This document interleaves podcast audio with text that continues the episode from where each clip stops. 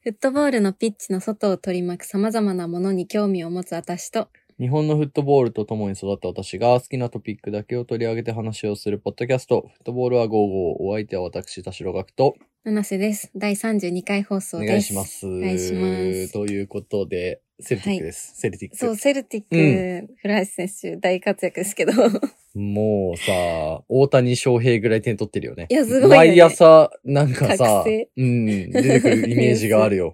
すごいよね。はい。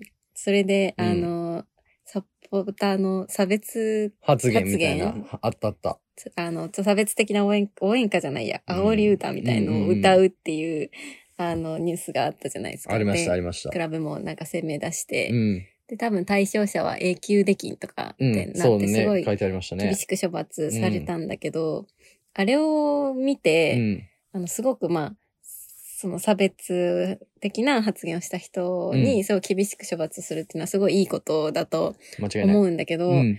なんか、その、に日本だとちょっと差別発言ってそんなに身近じゃない。じゃないですかまあ、ないですよね。であんまないようね。ん、なんかその、例えば日本もなんか幕出したり、うんなんか相手を煽るような幕出したりとかうん。すると、なんか出禁になったり処罰さなれたるりなするなるるなる。じゃん。で、なんか、ただその、それが差別的であるかどうか、うん。うなんていうの、ただの煽りと、うん。それが差別なのかどうかっていうのかな、うんなんていうのかな、の区別を、なんかめっちゃはっきりしてるわけじゃないのかな。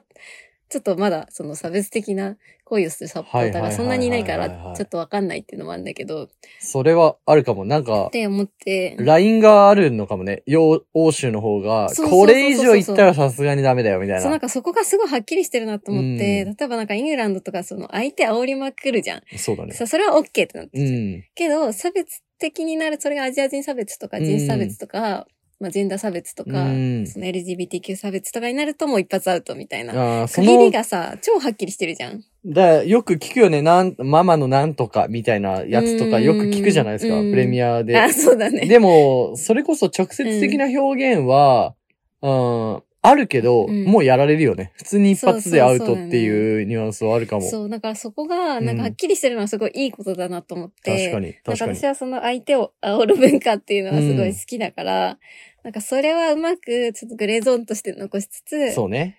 そういう差別的な発言はもう一発アウトですよっていうやり方うは、ん。なんかいいなと思ったというか、うん。そのね、その差別行為があったことがいいなっていうわけではないけうど、っん。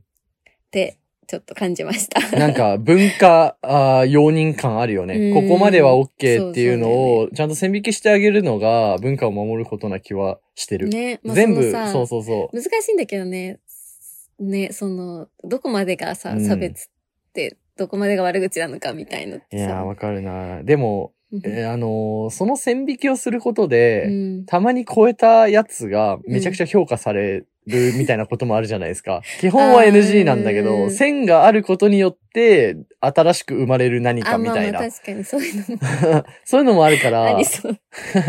なんか難しいいいとかころもでしあれるんだけどないよね。いや、まあ、あえて破るみたいな、そねの尊さはあるかそもう、しれない。そうだね。そのごっちゃごっちゃになって全部ダメですってなんないといいなっていう、ちょっと。確かに。はい。古橋選手。はい。いや、ちょっと注目ですね。ははいい。今後も期待してます。わかりました。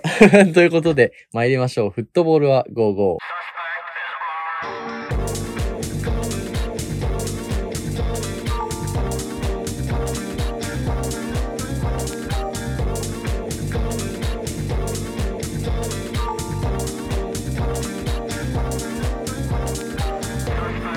改めまして七瀬です多小学です。この番組はフットボールに興味を持つ私たち2人が好きなフットボールの話題について語るポッドキャストです毎回気になるトピックを選びそれについてのお話をしていきますはい早速今回も私たちが選んだトピックに基づいてお話をしていこうと思いますということで今回のトピックは、えーユニバーサルミュージックというお音楽の、えーメディアですよからいこんな記事を持ってきました、アヤックスアディダスリリース in Iconic 2122 Third Kit Inspired by Bob Marley ということではい話題になってましたよ話題になってま話題になってたしたあのアヤックスのんサードキットですね、黒いやつでねそう、黒いやつが、まあ、確か出たわけですね。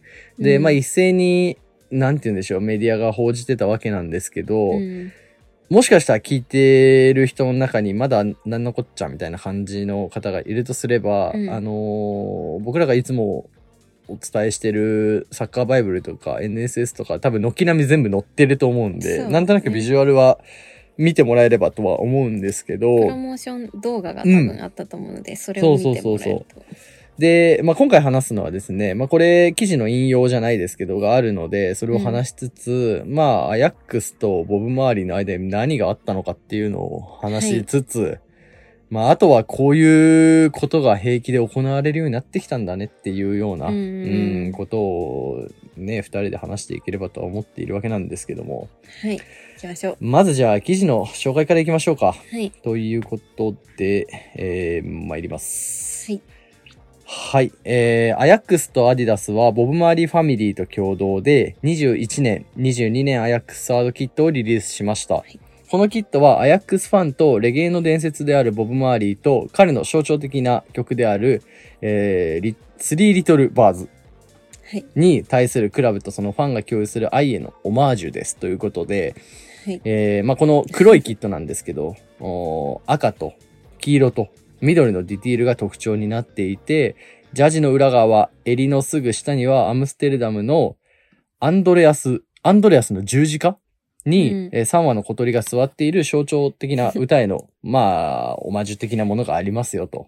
で、今シーズンのヨーロッパの試合の中でアヤックスのホームキットと一緒に着用されますということで、まあ、サードキットですよ。いわゆる、はい。が起こっていた と。これ、普通に可愛いよね。めちゃくちゃ普通に可愛い。うんうん。で、このですね、キットが、まあ、いっぱい話すことがあって、うんまずなんでボブ・マーリーなのみたいなこともあるねどっし、から話そうね。 そう、なんでこの、あーボブ・マーリうんー。が、この色なのってい うね。うん黒と赤、そこまでいっ黄、ちゃう緑のディティール。これなんでこの色なのっていうところとか、まあいろいろあるんですけど、まず、なんでボブ・マーリーなのっていう話からすると、うんあの、アヤックスのアンセム的なものうん。なんか、あの、スタジアムアンセムっていっぱいあると思うんですよ。そそうだれねこそセルティックで言うと、ユールネバークアロンとか、あとは、まあ、難しいね。野球のレッドソックスだと、えー、スイートキャロラインだっけとか、うんなんかそういう、このスタジアムといえばこれみたいなのって、まあ、あ公る、式あ応る援と歌思みたいな。うんですよ。ね。う。うんん。で、それが、えー、アヤックスの場合は、スリーリトルバーズ。うん。えーになると。で、これ何が起こったかっていうとですね、これ面白いんですよね。面白いね。えー遡ること2008年、それまでですね、実はアヤックスっていうのは、ホームスタジアムのアンセムだったりとかがなかったんでうすん。って。うん。で、えーなんで唐突に2008年に生まれたかというと、うん親善試合でカーディフシティっていうウェールズのうん。チームと、まあ、ウェールズのスタジアムでやってたわけですよ。うんうん、で、えーまあ試合が終わって、まあアヤックスファンが試合後もスタンドに、まあ留まってくださいみたいなものを、多分、なんですかね、あー退人場、のそうそう動そき的なあれかな。う、うん、うんもうちょっと待っててみたいな、えーになってて、うんで、まあもちろんファンなんて試合が終わったら帰りたいわけじゃないですか、うん基本的にね。ねまあこう言われて、フラストレーションが溜まるのが嫌だなっていうところで、うんカーディフの、いわゆるそのウェールズのですホーよム。ホーム側の、そう、ホーム側のスタディアム、スタジアム DJ が、うんえーアヤックスファンのために、こう、いくつかの曲を流したと。うんうんで、その一つ、その一つの、えー中に3リトルバーズがうんあったっていうところなんですよ。いやー。これね、YouTube に動画が残ってて、そうそうあのそうまあー2008年なんでね。これすごいんだよね。これさ、アウェーでっていうのが。いやいや、すごいよほねんとすごいよホームねじ。ゃないんだ。そうそうそうそう。で、あーまあその後にファンの皆さんが、まあこの曲をカーディフで一回歌いますよね。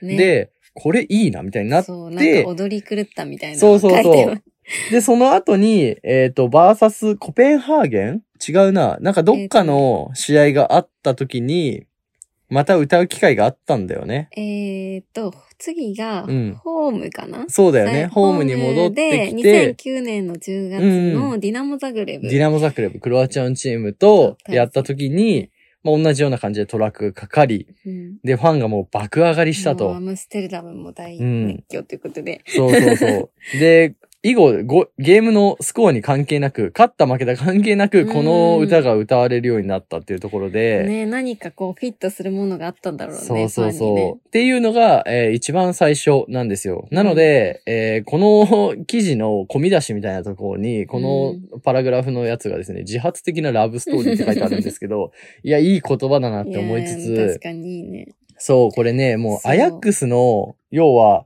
クラブスタッフは何も仕込んでないわけなんです よね。これがめちゃくちゃ面白いと思った。確かにね。う。うんん。 DJ 勝手な。そ相う、手側カーニフのの DJ が流して、ファンが勝手に好きになったっていうだけなわ けで、そうそうそう。っ確かにていうのが一番最初の背景なわけですよ。確かに。はい。で、えースタジアムの、あ、ごめんなさい、えーユニフォームの柄に戻って、うん。なんで黒に、えーこの色なのっていう、うんえーところ、赤、黄色、緑ですか。うん。で言うんですけども、これね、調べますと、えーうんラスタカラーって言うんですね。うんうんうん。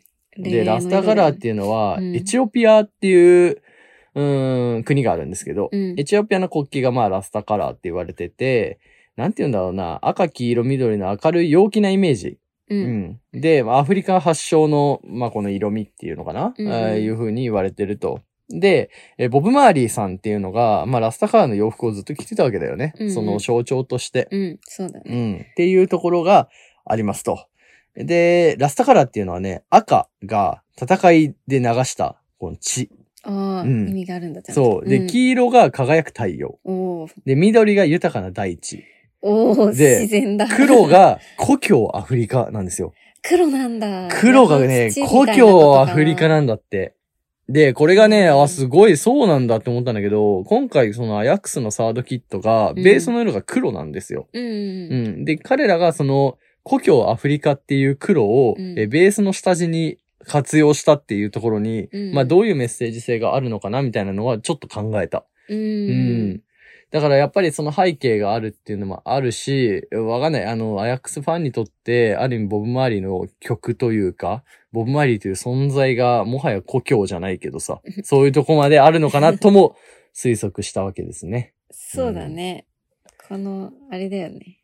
彼のうん。家族とも親交がそあうっそうたみたいで、まあ、そのボブ・マーリーはもう亡くなってしまった後だけど、あの、息子が、来てんだよそうね。試合に来て歌ったりとか、そうそうそあと、誰だっけなんか動画で見たけど、う。うん。母さんじゃないや、なんだ、娘、わかんないけど、うんどなたか親戚の方が、なんかと、なんか仲良かったりとか、うんこれすごい話だよね、うんでもさ関係ないんだそよう国とかも、まあ関係ないよね。うんまあ、あとはなんかその、あれもあるのかなと思って、そのアムステルダムのクラブうんうんうんで、オランダって、あの、マリファナが違法じゃないじゃないですあーそうかで。すわで、ロブマ、ロブマリじゃ ないボブボブマリーも、あの、なんていうんだ、そのマリファナうんうんうんのうん賛賛成派っていうのかなだったそとのか。いいじゃないっていうタイプのね、まあそういうフィット感ももしかしたらあったのかななるとほどね推測はしていて、その、アヤックスってその、うんスタジアムの幕に、ウェルカムトゥうんアムステルダムうんうんタイマーみたいな 幕とか出してたりと か、結構そ、そこすごいよねねね、なんか攻撃的だけど、その、個性そういうあれがあるので、うんうんなんかそういうフィット感ももしかしたらあるのかなうとんうはん思いました。そうねで背景がまうあんそういうことなわけですよ、うん。でえっとね、僕が、これがね、なるほどって思ったのが、アディダスが出した、もうね、ほぼプロモーションビデオみたいな、このローンチの出し方があったんですけど、ああ、よかった。それをね、、見てね、めっちゃ良かったって思ったての。か、アディダス今季やるやでん。一番いいよね。やるやるっつって全然ダメじゃんと思ってたらさ、急にそうよ出してきた。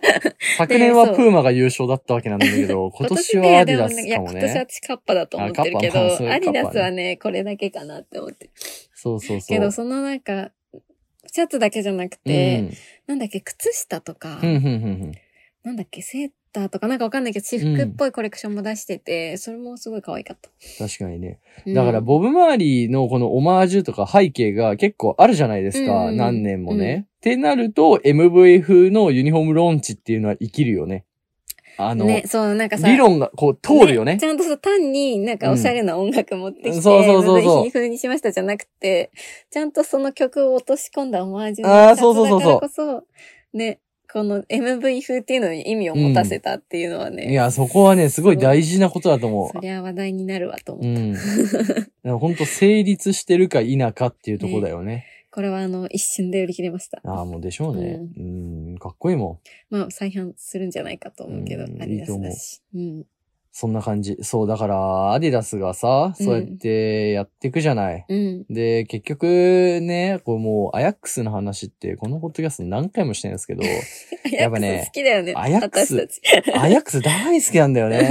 やっぱアヤックスは、うん。今年もうん。同じホームキットなんだよね。いや、そこがいいんだよね。うんこれをやるからいいんだよねホ。ームでやれたら最悪だけど。いや、そうそう。だからサードっていうのをさ、使うわけじゃない。いやで、ー多分、、いいね。今年がボブ・マーリーが亡くなって40周年とかなんじゃなかったかな、確か。そういうちょっのもあるんだとそういう節目みたいなそのっもか、そっか。多分関係してて、うん、っていうのがあるということですよ。うーん。なるほど、いなやるほ。これどね。いや、めちゃくちゃ面白いと思った。その成立論っていううんね。要は、ミュージックビデオもそうだけど、うん。これが多分、原点というか、ん一番成功してるパターンだと思うんですよ。ボブ・マーリーとうん関係があったから、うんミュージックビデオを出すなるほどとね。で、多分、この上っ面みたいなものだけを、アウトプットだけを持ってくっていうパターン、今後多分1年で続出してくんだろうあなとの、はアー思ティっスてトコラて。ボはね、うんあり得るだろうね。だから本当にそこで、なんだろうな、あーいくらでもつけられるじゃないですかうん。彼がファンだから歌ったとか、わかりますんわかるわかるもともと来てたからとか、ん多分そういうの地は元だいっからぱい出てくると思う。ねけど、まあやっぱボブ周りがある意味象徴すぎて、うんうん。で、ラスタカラーなんて、ラスタカラーって調べるとボブ周りって出てくる。ぐらい、本当にその象徴だっていうところを入れ込んだっていう意味では、やっぱ、あの、一番最初にして強すぎる、うー確かかにななーって思った。強いよね。そう、うんアヤックスのファンもボブ・マーリーの幕とかをすごい出していうて、ん、なんかもうその、この赤黄緑のカラーで、ボブ・マーリーのもう顔みたいのとか、うんうんうんうん歌詞を、のメッセージ幕とかをそうだねすごい出してたりとか、もうす、ね、まさに象徴みたいなものであったので。思ったなーだからもう、あれじゃないあとはシティとオアシスとかさ。いや、ああうそれ、で感もじさ、それオアシスが嫌じゃないうん、なんか、や、やってくんじゃないそろそろ。いや、寝てほしいな、本当なんにか。さ、本当にやめてほしいな。でも、オアシス的にはさ、そういう、なんていうの、ビジネスシティは見たくないんじゃないのああ、そうなんだろうな、やっぱ昔からのファンとして。まあ、いいや。まあまあ、そうだね。そうっていうのが、そうそ思うっでたすな。ね。で、なんかこうん、れをまとめた動画みたいのを見つけたんだそうけなんど、だよよね。うわからんメディアだったんだけど、それ ね、そそう、それに、この、カーディフう。うでん。 DJ をしていうたん。アリアシンさんアリアシンさん、はいはい。のインタビューも入ってたりして、うんで、なんかその、ヤシンさんが、うん。そのアムステルダムの人が、そのレゲエがすちょっと好きというか、レゲうんエうんを好むことを知っていたらしく。あでそうなんだ。その日に、もう準備してたらしい、レゲエをミュージックをいくつか。へえだから、もうこの人、すごいというか、ー。ちゃんと考ナイスプえレイすて。ぎるっていうか、マジで DJ だね。そう。とか、そのボブ・マーリーの息子も、うんうんその、ミュージシャンなんだけど、うん。インタビューも入ってるんだよね、この動画うに。ん。なんで、この動画もぜひ。見ていただいてね。うんなん、かすごいさ、 ヨーロッパ的だなって思わないこの曲、うんアンセムの曲っていうかさ、スタジアムソングを歌うっていう風潮日本になくない ?J リーグもあるじゃないですか、うんああるあのる、音、J-POP 流れてたりするけど、うんあれ熱唱しないよね。ああ、してるクラブもあるんじゃあ、ない本当そんになこと試ない合前のああいうそうかかってるやつとかってみんな歌ってんのかなあ、普通にかかってるやつそうそうそうそうとか。でもこれもそれは同じ理屈だもんね。例えばまあかかさった、時に、歌、その時のテンションもあって、全員で歌歌いう始のめたみたいな。あるのかなまあ、歌おうって言いに言わなきゃいけないよね、日本だったら、ねうんまあまあ、そのじ感じあるよね。これはクラブアンセムにしていきましょうみたいな。みんなで歌いましょうって。うん、あーそうそうそうそう無理。やり作り出すみたいな、確かに。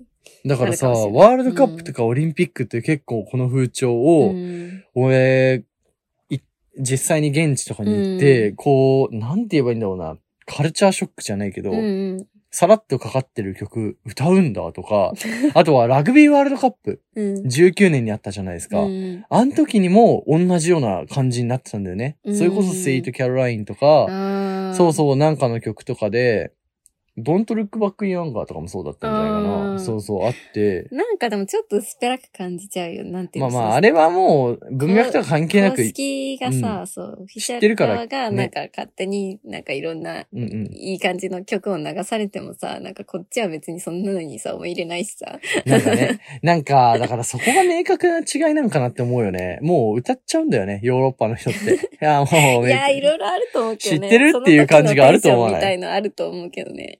そうそうそうそちょっと、なんか、あいいまあ、これは、その、たまたま、う。うん。本当に、ドこハうマりいしちゃうったねね、アンセムまで行ったけど、もちろんそうなってない曲もいっぱいあるわけいで。や、そうだようね。ん、なんか関、係ないんだもんね、だってね。まあ、こういう奇跡がたまに起きるよっていううん話だとは思うけど、いや、でもすごいと思う。それをユニフォームに落とし込むって、ユニフォームってもう、いわば象徴じゃないですか、クラブの。ね、なんか、だから、クラブ側もちゃんと理解をしているといううか、ん。ファン側のね、視点に、わかんない、ファンの意見見てないんだけど、ううんどうなんだろう、にやっぱ人気なんかな。いやいや、そうだと思うな。なんかさ、うん、面白いよね。いわゆるマーケティング用語で、うん。マーケティングとプロダクトアウトみたいな話ってよく聞くじゃないですか。うん究極のマーケティングだよ ね。もう絶対売れんじゃんマっつーっケットて。インだね。うんマーケットインすぎるマーケットインだよね、これ。マーケットイン、そうだね、好きだけど。 うんだから、もうそのデザインとアートみたいな話に僕は近いのかなって思うわけですよ。うん作りたいものを作って好きな人が買ってくれるのが嬉しいっていうのと、うんまあその逆じゃないですか。あの、好きな人たちがいるからそ合こわせにに行くっていうねデザインしていくっていう中で、うんこれはもう完全にそれだよねっていうさ。うん。なんだっけ、その話、最近どっかで聞いた。あ、ま本あ当いいにや。。 そう。だから面白いのが、うんもう一個は、あの、クラブのサポーターってうん改めて何なのっていう話だと思うんですよ。うんさっきも言った通り、最初にこの、下りができた時って、うんカーディフだったわけですよ。うんウェールズ。うん。関係ないの、オランダなんでね。そうだね。で、彼らがカーディフでした体験を、うん要はアムステルダムまで持って帰ってきたわけですよね。うんその少人数のサポーターが。そうだね。そう。だからこそ、オランダで、えーもっとホームのスタジアムで、えー跳ねることができたし、確かにな。そうそうそう一回やべえだったのがほん逆に良かったいや、そうだと思思うねあね。そういうのあるよね、うんなんかさ。アウェーうでん。最初にお披露目された応援歌が盛り上がるとか。熱量がさ、少数制だからあるんだよね、多分そね。の一部の盛り上げ隊みたいのがいるとさ、周りがわ、かるわ。こう熱しやすいみたいのうとかっんて、ね、よ、まあ、狙ってもちろんやったわけじゃないけど、よくよく考えるとそういうね、いろんな理由がもしかしたらあるのかもしれないよね。やっぱエンターテイメントって語りがいがさ、どんだけあるかっていうとこだと思うわけようん。だからさ、それを俺は体験したんだぜっていうのが熱量を生むと思うのて ね。か、この時うさ、ん。カーディフにいたサポーターさ、もうやばい一っしょ生さ、言えるよ一 ね。生言える よね。あの時いたんだよね。う、みたいなんいや、一生言える。でもそれがこういう文化を作っていくっていうのは結構面白いかなと思うんだよね。うん。いや、やっぱ全部、全部に繋がってると思う。その論って。ちなみにセカンドってどんなやつなのセカンドはわかんないけど、青とかなんじゃないどうせ。どうせ ね。どうせ青とかだと思う。いや、この動画ほんと見てほしい、みんなに。ね。だからサポーターが結局クラブのさ、動かしたわけじゃないですか。うんん本当にすごいよね。サポーター発信で、なんて言うんだろうな、新しい、えームーブメントが作られるというかさ、うん、たまにさ、あるじゃん。完全にコントロールされてるものっていうかの気持ち悪さは感じるよね、でも。ここで、 ここでさ、こういう感情になってね、みたいなものをまあね。設計してあるものってあるじゃないですか。うんある ね。そうそう。あれに気づいちゃった時の、この真顔感。なんかそれはだいぶ真顔だよね。あれだいぶ真顔じゃない、うんだいぶ真顔。あれだいぶ真顔だよね。うん。はあ。うん。ってなる 過度な煽り V とかね。あれだいぶ真顔だ よね。煽り V ね。あれ真顔だね。過度あなれ誰煽り V も。見てないから。過度な煽り V はマジで誰も見てない。誰も見てない。あれは本当に 皮肉だよね。本当に。そう。あの煽り V を直接煽りに使えるもんね。確かに確かに。本当あれ煽り、うん煽り要素だよね。あれ煽り要素だと思う。いや、だから本当にそうなんだよ。 そう。で、あれはだからプロダクトアウトで しょ。完全に。プロダクトだと。プロダクトアウト批判。そう。てか、アイアックスのさ、うんこれ記念、記念ユニフォームなのかなもうなんかむちゃくちゃなんだよねめっちゃ可愛いんだよね。すごいよね。 20 25周年記記念ユニフォームっていうのがあって、これちょっと別の話なんですけど、うんなんかね、カラフルなね、ユニフォーム出してうてね、ん。それもめっちゃ可愛いんで、それも貼っておきます。アヤックスってね、歴史があるからさ、クライフいたりとかもそうだしさ、てか、エンブレム可愛いよね。マジで可愛いこ。のさ横顔みたいな。マジで可愛い。アヤックスって昔スポンサー縦に入ってたの知ってます縦に入ってたの分かるかもしれない。なんかね、縦に入ってたの、スポンサーが。縦ってどういうこと縦って、なん、なんていうのこの縦。この さ、しかもこの辺。右の胸ら辺からこう下に。入ってて、何それって言って。アヤックス語り出すとちょっと止まんなくなった。アヤックスやばいよね。アヤックスやばくない普通に。アヤックスのエンンブレムのさ、文字入ってる場所めっちゃ可愛いよね。アヤックスって。確かいに。や、めちゃくちゃすごいあよれはね。さ、オマージュでさ、うん。似たようなエンブレム作ってうる、んちょっとカルチャークラブとかもあるぐらい可愛い。可愛い。